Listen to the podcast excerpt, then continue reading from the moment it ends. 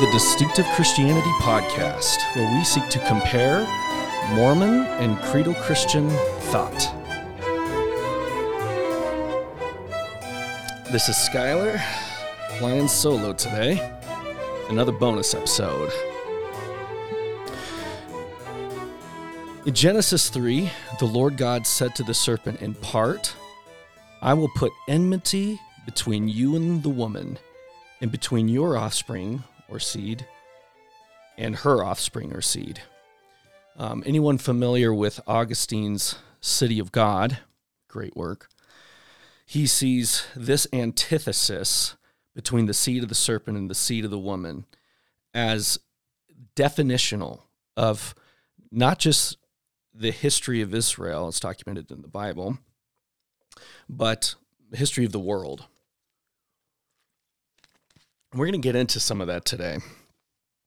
Centered on one of the most interesting articles I've ever read. Um, and I'm just so excited to share you share this with you. Um, it's called Antithesis, Common Grace, and Plato's View of the Soul. And it's in a collection of essays in Reformed Apologetics by William D. Dennison, by Bill Dennison, in a book called In Defense of the Eschaton. We'll definitely link to it in the show notes.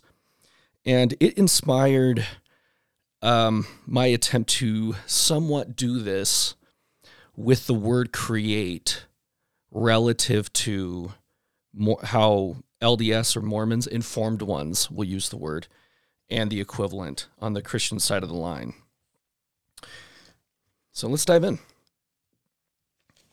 So I won't go into all of this. I, I would highly recommend reading the entire thing. But he does start by making a very interesting historical note on universities in the history of America. That in 1851,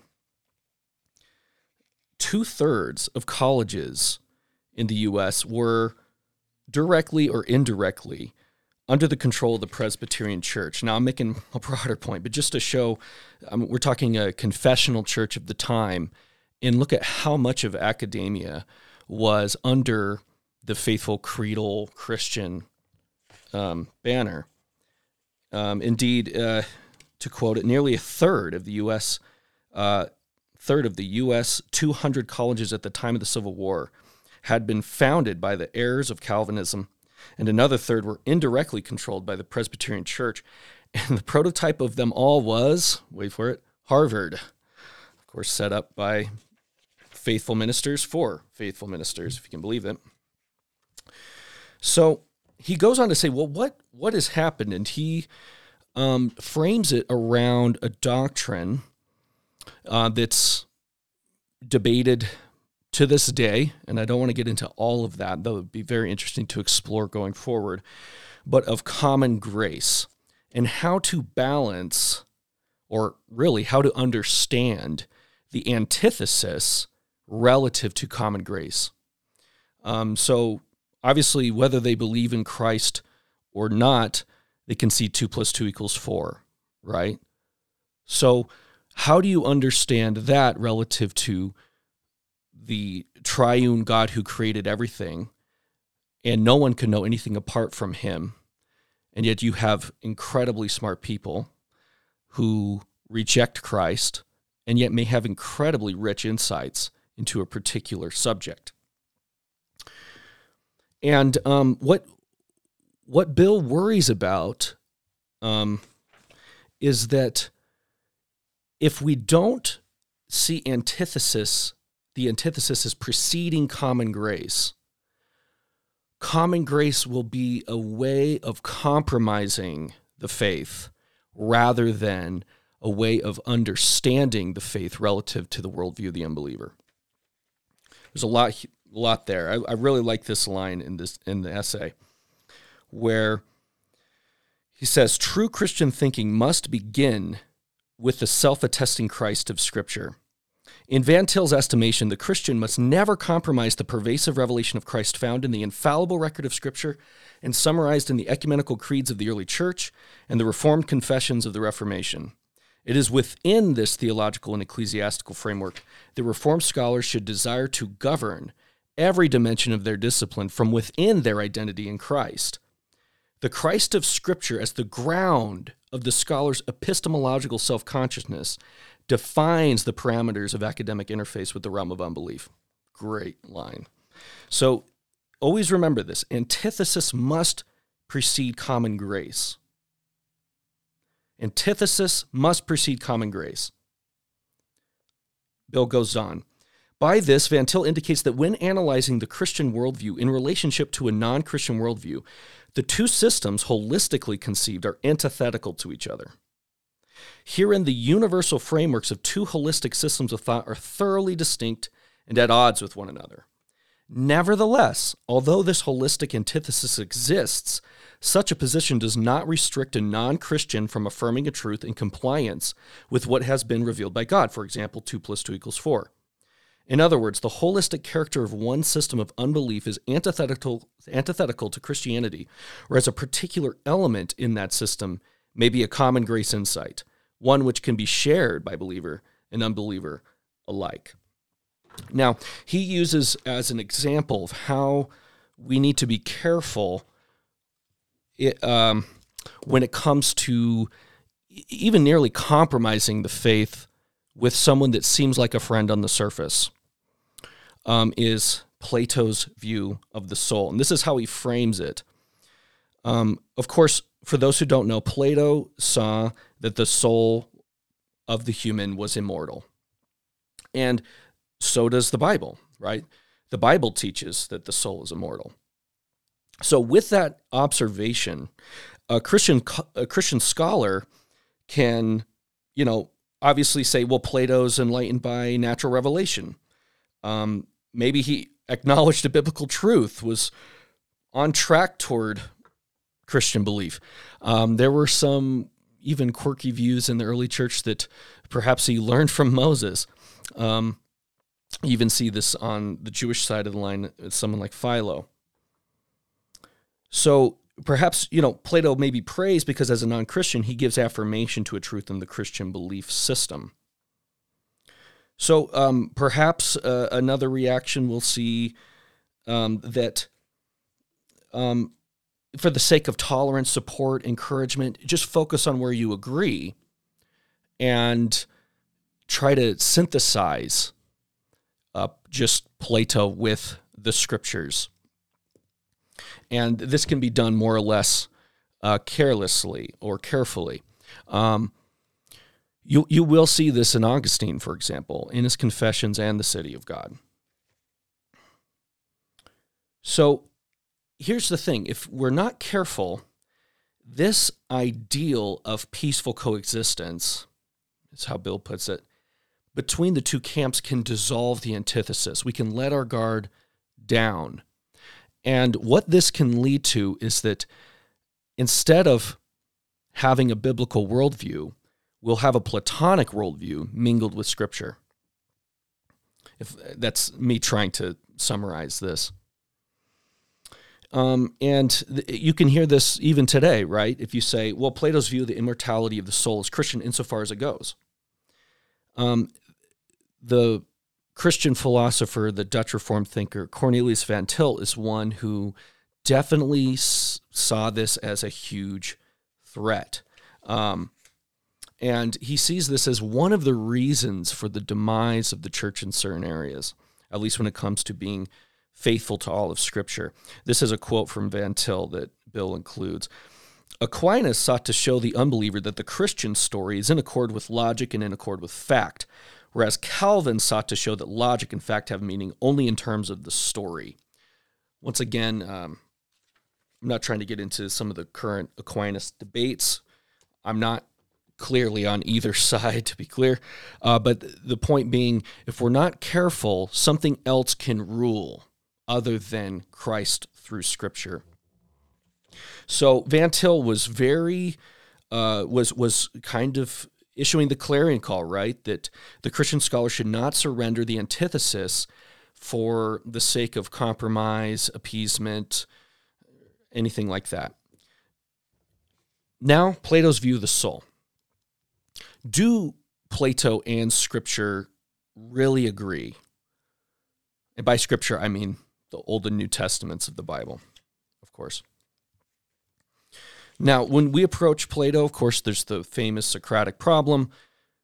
How much of Socrates is uh, distinct from Plato and all of that? We're going to, of course, um, you, you can see how Bill handles it in some of the footnotes and all of that. That's really not the point I want to focus on today. But um, I will be assuming a little bit of knowledge here. Uh, for example, Plato's view of the forms, or maybe ideals, might be a better way of putting it. But for Plato, of course, the form world, um, of which the material world is a faint reflection, is more connected with the human soul than the body is. And this is key to see. Um, so, with respect to knowledge, everything must exist in the transcendent form world in order to be known and exist in the immanent empirical universe in which human beings dwell. So the human soul is said to be the residence of the knowledge of these forms, according to Plato. So, because of the soul's immortality, this quality, and the forms that transcend the material world with which we interact bodily, right? The soul can grasp these objects as it possesses the same quality of immortality. So the human soul never dies, the soul is immortal. And likewise with the Bible, the human soul never dies. That is to say, the soul is immortal. So, right? Plato and the Bible agree. Or do they? This is uh, the question. Does the content of Plato's view of immortality of the soul agree with the content of the Christian view of the immortality of the soul as disclosed in biblical revelation? In order to answer this question, we must have some competent grasp of the view of the soul's immortality in each system of thought. With respect to Plato, the analysis calls for an examination into the structures of his view of the soul as it functions coherently in his system. Hence, although an empirical comparison reveals that both Plato and biblical revelation teach that the soul is immortal, the task remains to discover whether both present the same understanding of the soul. Without a coherent understanding of how a concept functions within another thinker's system, no judgment can be made about whether that concept is antithetical to one's own system. I think that is so key. And th- that is part of what we're trying to do here, right? Is to get below the surface. There may even be shared words. Look, they say Jesus Christ, we say Jesus Christ, but look deeper, look down into the architecture of the worldview within which they say that, whether conscious or not. Now, for introductory purposes, Plato's view of the soul, once again, interfaces with the form world and also this chain of being, which we'll come back to. That there, and in fact, he has a chart in this book where, of course, vices sink you lower on the chain of being, whereas virtues, uh, you know, you progress, so to speak, on the chain of being. And of course, for Socrates and and Plato, presumably. The form world, the highest form, is for the philosopher. Because once again, if you're engaging with the transcendent through reason and faith, by the way, it's, these are not, it's funny how the Enlightenment often frames Greek thought. Um, these are very religious people. These are not salons in Paris in the 1700s. So faith and reason are in both systems as well. But the um, the philosopher is using his reason to access and grasp and understand the transcendent forms or ideals, and therefore is the ultimate example of what everyone should be. In fact, as we're going to see, that is a key key way of viewing this chain of being. Now, this framework of Plato's presupposes the cyclical movement of souls and a form of reincarnation. This, and therefore, you know, the philosopher is there practicing for death. At bottom, Socrates' faith is in the moral order of the universe, which demands that a good life on earth will have good reward hereafter. Do good, get good.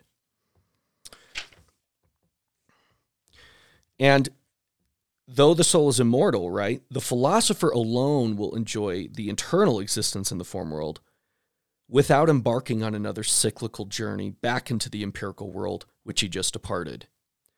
And you'll see this come out when Socrates is on his deathbed. So, why why is Socrates so courageous when he faces death? Right? Is it because of faith in God and the resurrection of the body? No, no, no, no. Resurrection of the flesh. No, no, no. What constitutes death? It's it's the separation of the soul from the body. And you have to see this within the system where vices are associated with the body and virtues are associated with the soul. So, bodily pleasures of food, drink, copulation, uh, all this desire. It, it, the body's always associated with these moral vices, wants, desires, fears. So, in sum, in contrast to human virtue, the body is inherently evil in this system. Whereas the soul, in its pure state, is reason, but without the body. Get that? The soul is where reason takes place. That is what interacts with the form world, and the body and the material world are mere illusions. And they get in the way. So the soul is approaching the object with thought alone. The soul is where truth, wisdom, pure knowledge reside. So this is the task of the philosopher, philosopher, right? The philosopher alone is equipped with the task of freeing and separating the soul from the body. And being trained in wisdom and reason, he has the ability to free or release his mind from the senses. And uh, I, I think this is a fascinating line. Once again, all the footnotes are in this essay. In doing so, he is able to prevent diseases, contaminations, impediments, confusions, and illusions which the body brings to the soul. So, only the philosopher, by means of thought, has this type of access to the soul, the residence of pure forms. So, notice how elitist this is. so, uh, the philosopher, through his superior use of reason, thought, intellect, logic, determines his standing as the highest individual on the hierarchical chain of being by what? His work, his epistemological work. And every other human being is in a state of degradation, somewhere lower on the chain of being with respect to the philosopher. And it is in light of this view of the inner harmony of the soul and the hindrances of the body that Socrates defends that the soul exists after death. So you have this dualistic con- construct of the body and the soul. Okay. Now, this is a coherent system. So what are what are some other elements that may be less clearly stated but that we can get from these same sources? One is the cyclical argument or the recycling of souls. And this is interesting. Um, this comes in the context of a dialogue between a skeptic, Cebes, and Socrates, right? Where Cebes takes the position that after the death, the soul no, no longer exists. Um, we get glimpses of this in uh, Homer's Iliad, by the way. Um, and yet Socrates says, no, no, no, no, no. Uh, there is the soul after death and invokes this recycling of souls. So he but in this system, right, you have this idea that the souls which arrive in the underworld are from this world and the souls which arrive back here are from there. So that's the cycle. And within the cycle, or I should say in the context of that cycle is a system of opposites. Socrates states that opposites come from opposites. Specifically, whenever we have a pair of opposites which are on par with each other, they are generated from each other in a cycle of perpetual recurrence. For example, waking and sleeping, greater and smaller. Life and death are also in this category of recurring opposites. And in the construct of cyclical recurrence, Socrates maintains that each process in the cycle must be reversed by its opposite in order to exist. Um, those familiar with the Book of Mormon, does this sound familiar? um, Lehi, um, it must needs be that there is an opposition in all things. If not so, my firstborn in the wilderness, righteousness could not be brought to pass, neither wickedness, neither holiness, nor misery, neither good nor bad. Wherefore, all things must needs be a compound in one. So it's it's so interesting. Um, well, all right. Back to Socrates. So this process is not linear. That's so key. And uh, in the Greek mind, time isn't either. So it's a cyclical process in a context of opposites, recycling of souls. And if it were linear, the soul would enter into a sleepless state and life would eventually cease. Uh, if you've read the King Follett Discourse, this will sound familiar. Uh, Joseph Smith compared it to a wedding ring, which of course he was totally unfaithful to his wife, so it's ironic he'd use a wedding ring. But uh, um, he said, you know, if you cut the ring, if it has a beginning, there must needs be an end. So maybe he was restoring something. All right. So he says, of course, though, this, this is nonsense. Life does not cease. And so, for life to continue with respect to the soul, the soul separates from the body in death. The soul must re enter a body for life. And this is so, Bill puts it so well. Simply put, it can be said that as the soul enters a body, it becomes incarnate in the body. For Socrates, every reincarnation is an incarnation. Wow.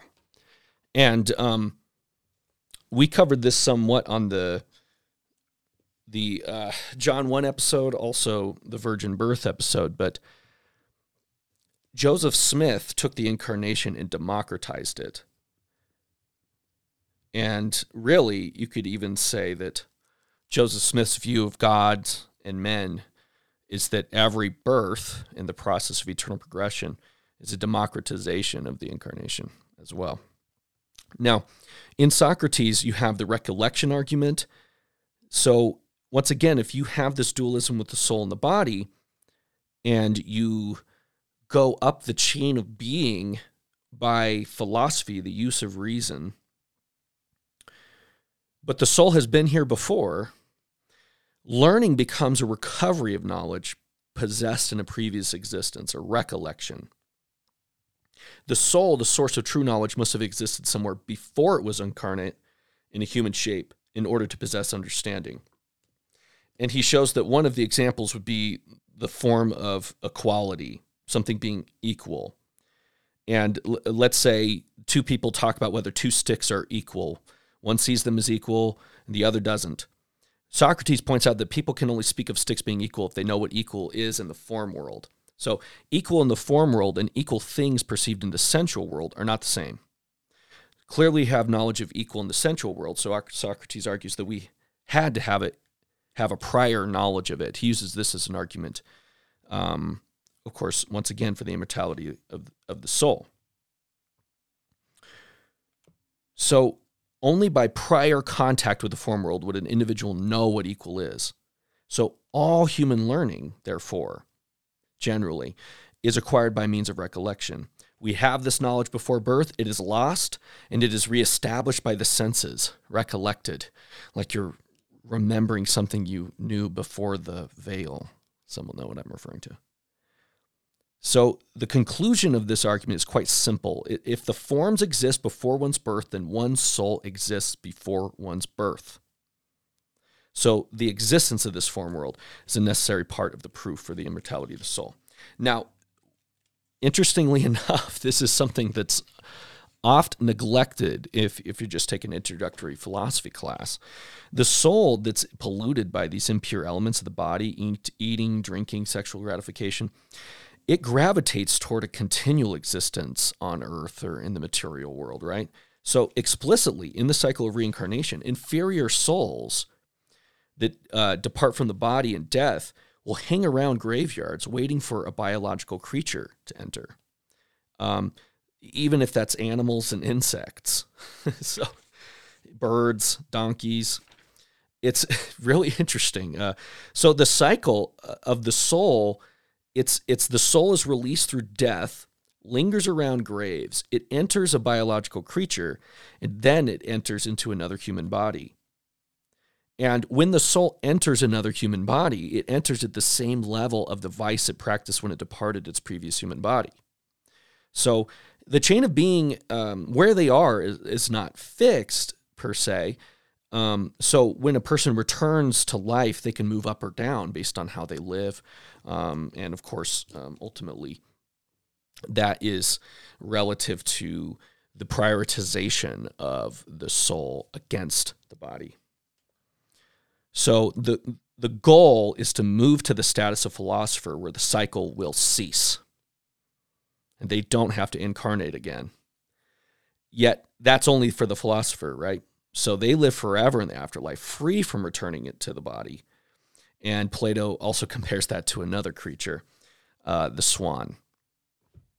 So, once again, does Plato and the Bible agree? Depends on how shallow you leave the concept. And so I think what often happens, though, is people will think, well, you're just throwing out anything that's not the Bible. And that's not true. I think the Van Til Project is not saying just throw out what's not out. It's seeing how that worldview functions. It's it's a call for more understanding, not less. More it takes more work to see how that variable of the immortality of the soul functions within the Platonic scheme in its context. It takes more work and more understanding than to just focus on the superficial similarity. And to be clear, I'm not saying this is what Augustine does. Um, but I just think we can too easily fall into that and perhaps let in things into the faith that eventually will compromise our creedal orthodoxy and our scriptural standard. So the the um, Bill puts it this way: simply put, the the interrelationship between the form world and the immortal soul is not the Archimedean point on which the Bible predicates the immortality of the soul. For this reason, Plato's holistic construct of the immortality of the soul is antithetical to the holistic teaching of the immortality of the soul found in Holy Scripture. So the Bible does teach that male and female were created with an immortal soul. Genesis 1 26 through 28, 2 7, 2 21 through 23. That being said, it, it's also true that we believe it had a beginning, right? So this immortality is given by God. It's God's nature, nature alone that's immortal. Whereas the human soul's immortality is derived from God's creative activity. So I think Calvin states this best. Uh, the term soul is an immortal yet created essence. Um, so when it, it, and, and notice too in the creation account right where we see it in distinguishing um, humans from other creatures right? Um, it is the spiritual soul that clearly distinguishes human beings as image of god from the other animals. The engraving of the divine and immortal essence which gives life to a human body. Okay so I really like how Bill ends this, and then I'll move on to what I prepared in light of this essay. I really like this. So at the at the end, of course, we he says, "Indeed, we cannot pursue the truth unless we begin with the truth." Nevertheless, some within those corridors of, of acad- academy, the academy, wish to preserve the historic roots of the Christian religion as grounded in the self attesting Christ of Scripture. If you count yourself among these, then allow your voice to be heard from your seat in the academy. not from those seats where even Foucault would have to endure nausea as the powerful elites and masses drown you out, but in the imagery of Christ from your designated chair of humility. I love this. Why should it not be that every institution within Christian academia would participate in the posture of the Queen of Sheba before the encyclopedic wisdom of Solomon, the prefigure and type of the encyclopedic wisdom of Christ? confronted with the picture of the eschatological glory of Christ's wisdom in the temporal life of Solomon, the spirit of Sheba fully dissipated and was immersed solely and absolutely in the eternal wisdom of the Christ of Scripture. Uh, thank you, Bill. What a great chapter. What a great essay. Once again, the book is In Defense of the Eschaton, and the chapter is called Antithesis, Common Grace, and Plato's View of the Soul. Now, let's turn more explicitly to comparison with Mormonism, and this is something I prepared. And I did write this down, but I will riff as I go. And if I, I don't want to read all the sources, so if there's something that you question as a source, please write in. Please let us know. Let me or Brendan know, and we will uh, show you where we get this on, on both the Christian side of the line and the Mormon side of the line. All right.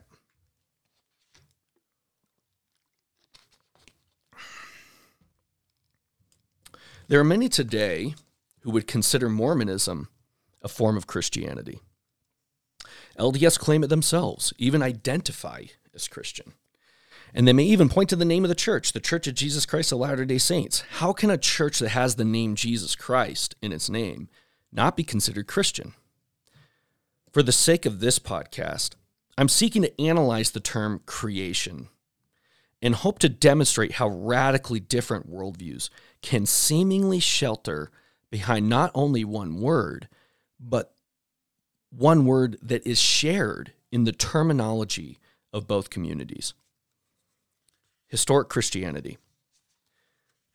The Bible begins with the line In the beginning, God created the heavens and the earth. Genesis 1 1.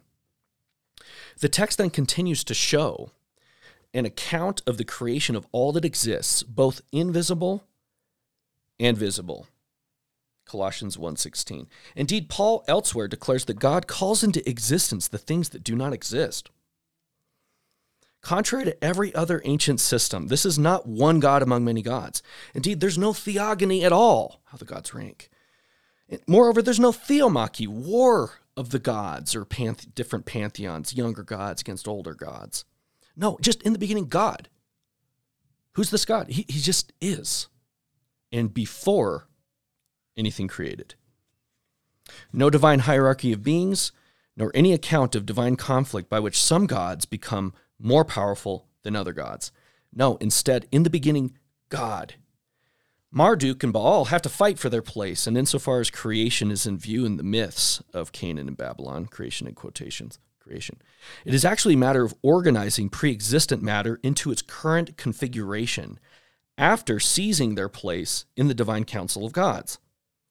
The God of Genesis, in contrast, precedes all, including all material. He does not fight for his place, he simply exists as himself, and thus warfare and conflict are not an essential part of creation itself. If there is but one God, there is no conflict embedded, even fated, in the heart of creation. The later fall of man was not an ontological fall. It's not a fall in who man is, but an ethical fall. It was rebellion with sin and death being both unnatural and rooted in the rebellious heart of man, not the heart of the cosmos. God simply is and creates both temporally from the beginning of time and hierarchically within every moment of time, and yet has no need of anything he creates. This God precedes not only the matter as currently constituted, but also the very existence of matter itself. He is the existing one, the I am, as he revealed himself to Moses. Even the incarnate word in and as the man Jesus, John 8 58. Even when one cries out the sacred name of Yahweh, one confesses in part that this God is pure act. Right? It's it's the third person you're existing when we say Yahweh. It's the third person of the first person I am. Our very existence is an act of dependence on Him. Indeed, going back to the first sentence of the Bible, God, by His speech, even His logos, creates everything else, including time and space. Indeed, there is not anything, even nothing, that exists apart from God, right? It's not just creation ex nihilo. It's not just creation out of nothing, it's creation into nothing. And uh, Isaiah 45, Nehemiah 9, John 1 3, Hebrews 1. And God, even while giving good gifts, never changes in himself. Even in the first few verses of Genesis, we see the one God as the one who speaks, Father, unoriginate, the words spoken, Son, the Logos, and the words applied, Spirit, hovering over the waters. In the New Testament, the Father is called God, the Son is called God, and the Holy Spirit is called God, and yet the strict monotheism of the Hebrew Bible is never compromised. Indeed, Jesus Christ himself, who is portrayed as the Lord come down consistently in Mark, teaches that the Shema is the greatest commandment. Uh, you know, Hear, O Israel, the Lord your God, the Lord is one. Indeed, Jesus is added into the Shema by the Apostle Paul, thus reflecting a non debated point previous to the writing of the letter. 1 Corinthians 8. Offending the Holy Spirit is an offense to God, not a mere created angel or a lesser Neoplatonic manifestation. Christians do not claim fellowship with a force, but a person, indeed, God the Holy Spirit. There is less doctrinal development that is commonly assumed before Nicaea and Constantinople, those councils. Indeed, in this sense, the Westminster Confession, chapters 2 and 4, are clarifying, not innovation. It is preserving the teachings of the entire Bible as had the creeds of Nicaea and Chalcedon of old. Chapters 2 and 4, just for those who don't know, of God and of the Holy Trinity and of creation. Though we do distinguish the ontological Trinity, who God is in himself, and the economic Trinity, God is known through his action, we do not separate them. Christians preserve the mystery that through though God acts, he never changes. Though we distinguish the persons of God, we never compromise the unity of God, leading to polytheism, nor the diversity of persons who are the one God, leading to modalism. Right? It's not more than one God, and there are real persons, not just masks. Jesus isn't praying to himself, for example. In God, the one and many are equally ultimate, and the relations between Father, Son, and Spirit are eternal and immutable. And this is something that is really deep as part of the Christian faith that the relationship between Father, Son, and Holy Spirit, those relationships are also eternal and immutable. All right. Historic Mormonism. In Joseph Smith's King Follett Discourse, LDS Apostle John A. Widtsoe's A Rational Theology, or the Come Follow Me official church manuals for the current year. Mormonism likewise starts, kinda, with the first verse of the Bible, but only as a springboard. As a living witness to the cliche of knowing enough Hebrew to be dangerous, Smith contended that the word Elohim should always be translated as a plural, gods. Said a scribe changed it. They wouldn't they wouldn't do what was right grammatically. Um, by the way, although uh, some out there will make this point still to Christians when they bring up the first verse of the Bible, even um, in their temple, Elohim is still used as a singular. It's kind of funny. Moreover, in his view, in the beginning doesn't refer to a beginning at all, but rather to a divine council a long time ago in which not only Jesus was present, but everyone, all mankind. Thus, even within this verse, historic Mormon belief sees divine councils of gods, plural, of which Jesus is but one, who, though pre existent, is pre existent like all people, D&C 93. Heavenly Father is eternal, but so are you.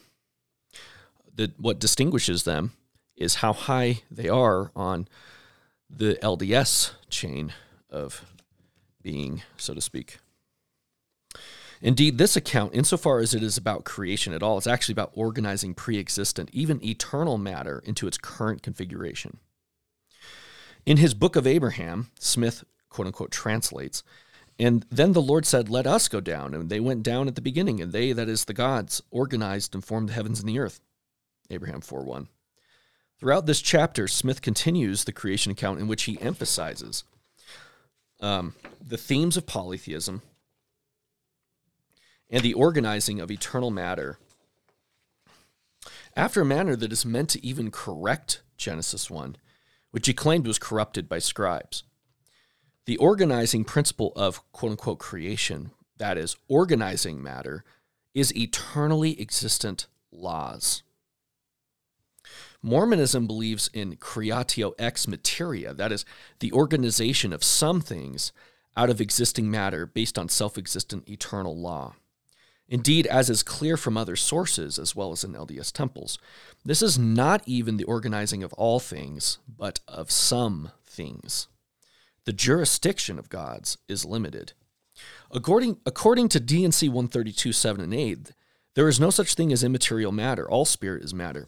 And I should say, this is a huge difference between classic Gnosticism, if I may put it that way, and Mormonism. The question, though, is which category, Gnosticism, Christianity, do does Mormonism belong in? And I would say it's closer to the Gnostic. It, it should be in the Gnostic category, even if there are differences they would have with, you know, the Sethians or something like that. Thus, not only is matter eternal, but even spirit is material. Thus, though they say God is eternal, they should state that so is law, matter, even man, his intelligence or whatever. When Jesus teaches God is spirit, LDS will readily agree. Using their terminology, all is material. Mormon leaders, scholars have long attacked creatio ex nihilo as not only an evil doctrine, but one from the corrupting influence of philosophy and imposed by corrupt church authorities, for example, Nibley. According to Smith, God the Father and Jesus Christ, who are literally, with no exaggeration, white exalted men, appeared to him as two separate beings, gods, and told him that all the Christian creeds are an abomination in sight and that those professors were all corrupt. Indeed, from this experience, he told his mother that I have learned for myself that Presbyterianism is not true. And uh, just for the record, uh, Bill and I are both OPC. So we hold to the standards that Joseph Smith hated.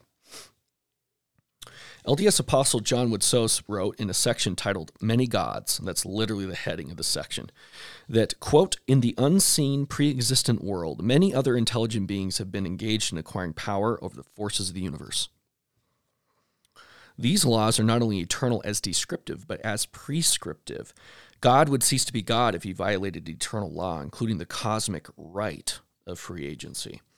Alma 42, Ezra Taft Benson, etc. Moreover, the gospel itself is framed as an eternal system. Indeed, Brigham Young taught that even something like baptism is an eternal ordinance. Uh, most people, if they read the Pearl of Great Price, this set of texts that LDS call scripture, though they don't know scriptures, even their own function as scripture in LDSism.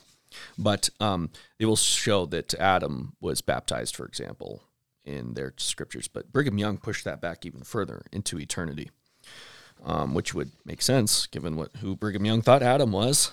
for those who know. Continuing, Widtsoe wrote that the gospel is an eternal plan based upon the everlasting relationships of the elements of the universe, a plan which in some form is adapted everywhere and forever to the advancement of personal beings. That's the gospel. Wow. The fall was actually more a necessary descent, a falling upward, even, even a natural course that one LDS apostle, Bruce R. McConkie, called one of the greatest blessings. See also 2 Nephi 2 11 and 25. The fall is actually not a fall, it was simply one in a series of similar events in worlds like this one. I should say, in an eternal series of similar events in worlds like this one. What are you doing here? only doing what has been done in other worlds.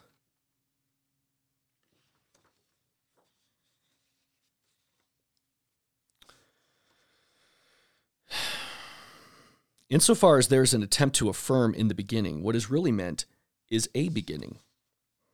In the King Follett Discourse, Joseph Smith also taught conceptually what is later captured in the famous couplet of future LDS prophet president Lorenzo Snow As man is now, God once was. As God now is, man may become. Now, remember, um, to go back to the Christian comparison, right? That where, you know, Stephen sees Christ at the right hand of the Father or something like that. They take hand and make it literal instead of maybe perhaps the throne in heaven. But it, it is true anthropomorphisms are present in the Bible, right? But they're merely another example of the transcendent creator condescending in his mercy to finite creatures who cannot comprehend his majesty, right? Though the passions of the gods of Olympus speak so much to the human condition as to perhaps even evidence derivation from the human imagination, Paul tells the people of Lystra, who mistake him for Hermes, that though he is of like passion or nature as them, and that they should in contrast turn to the living God, who isn't. You see that? Look at Acts 14, 11 through 15 carefully. And this is even post incarnation. The reader should notice that this being post incarnation, like his warnings of idolatry in Romans 1 23, assume conceptually what the later church would clarify linguistically at Chalcedon, right? Uh, upholding that creator creation distinction even within the person of Jesus, that he is truly God and truly man. And though we distinguish, we shouldn't separate. Um, and though we affirm the unity of the person, we don't mingle the natures, the divine and human nature of Jesus. So, though God is complex in his unity and exists in and as Father, Son, and Holy Spirit, God, who is Father, Son, and Holy Spirit, is the only uncreated self existent being. He is one. Everything else was created out of nothing, created into nothing. And this creator creation distinction is a non negotiable, right? So, what, what, do, what do we do with these uh, anthropomorphisms, right? They are a linguistic analogy to say something true, even if in a limited way. So the same Old Testament that will occasionally say God repents also says that God is not a man, that he should repent. God tells Israel in the Psalms that he's not like man, the very mankind made in his own image and likeness, Psalm 50, 12, 21. Numbers 23, 19. Thus, even when the God man Jesus teaches his followers to pray Father, which is not a natural right by birth, John 1, 12, he then adds the words in heaven, which then reminds us that this is not exactly like a good father, right? This is not literally white men, for example. Uh, which I do find it interesting that when Joseph Smith described Jesus, it, he looked like uh, himself, white with blue eyes.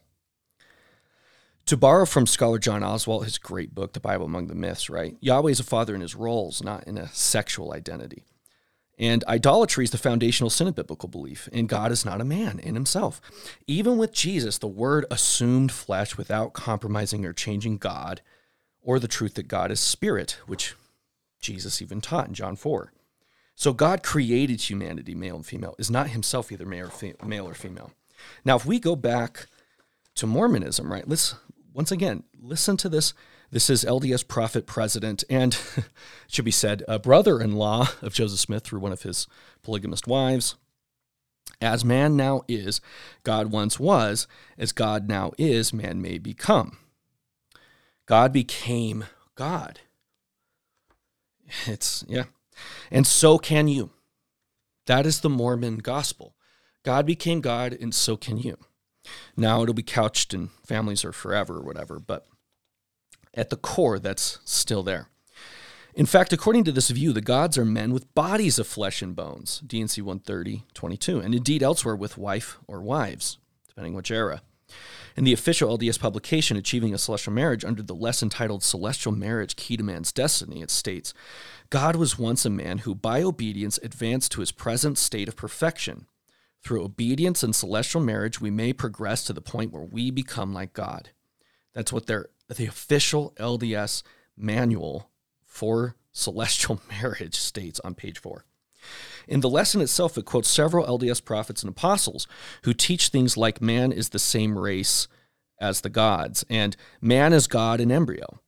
Joseph Smith taught that man must learn to become gods themselves in the King Follett Discourse. To see this as a salvation by works program alone is actually to greatly understate the difference. This is full self deification by perfect obedience to eternally existent law system. so it's not a salvation by works program alone, right? Because once again, salvation, there's almost a universalist streak to Mormonism. And the degree to which that's true depends on which era and which leader. But remember, that's not really the goal of the system. The goal is exaltation or exaltations. So it's a full self deification by perfect obedience to eternally existent law. And that's in a context of literal ontological identity between gods and men. They didn't create man, male and female. They are men, more exalted. So, in a sense, Mormonism is truly monergistic. I think a lot of evangelicals they think of Mormon salvation, and it's this isn't entirely wrong. That's not what I'm saying. It is you know grace and works, and they see it as uh, synergistic, right? You know, God does his, Christ does his part, man does his part, and on a popular level, that might be true. That might be the popular level LDS view, but the core Mormon view is the opposite of the Augustinian view, really the biblical view, but to make clear what I'm saying, which is instead of all of God, it's all of man. So in a, in a, I think truly it's a monergistic system, not a synergistic system. So yes, they teach quote in D&C 132 in a section justifying polygamy, "Go ye therefore and do the works of Abraham, enter ye into my law and ye shall be saved." That's what it says in D&C 132 32. But notice also in the same chapter it teaches that Abraham, because he was obedient in all things, hath entered into his exaltation and sitteth upon his throne. That's verse 29. So Abraham has achieved a status of godhood already in Mormon uh, revelation. What is meant by this is the status of godhood. Quote, then they shall be gods. And this is linked with the eternal procreative power and eternal lives. That's 132, 20, 22, and 24. The universe is full of worlds populated by men who, by obedience to law, are becoming gods, having children, and then organizing some worlds for them to live and progress on or in. LDS apostle B.H. Roberts taught that, quote, man has descended from God. In fact, he is the same race as the gods. His descent has not been from a lower form of life, but from the highest form of life. In other words, man is in the most literal sense a child of God. This is not only true of the spirit of man, but of his body also. Similarly, Brigham Young taught, in a paragraph that likewise sees gods as progressed men, as well as a not so subtle denial of the virgin conception of Christ, quote, When the time came that his firstborn, the Savior, should come into the world and take a tabernacle, the Father came himself and favored that spirit with a tabernacle instead of letting any other man do it. The Savior was begotten by the Father of our spirits, and that is all the organic difference between Jesus Christ and you and me. That's in Journal Discourses, Volume 4, page 218. That's the only organic difference between Jesus Christ and you and me, is that the Heavenly Father, which to him was Michael or Adam, uh, keep in mind LDS thought, Michael the Archangel is the man Adam. The only organic difference between Jesus and you and me is that Michael or Adam um, procreated Jesus literally with Mary. Even sex is a literal parallel to heavenly gods whose procreative power is part and parcel of their exalted status. They see the Godhead as exalted men, separate beings and persons. When they say Heavenly Father or that all men are children of God, this is an of course, and indeed a literal matter of course. So when LDS affirm the creation or affirm they believe in Jesus,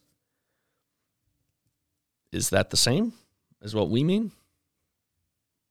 We Christians, that is. Superficial similarity should never be confused with substantive unity. Superficial similarity should never be confused with substantive unity. I, I find it so fascinating. When Cornelius Van Til um, even tries to define the non Christian thought or the, the, you know, this kind of almost extreme of the anti-Christian worldview, it's always the basics of Joseph Smith's King Follett discourse or something similar.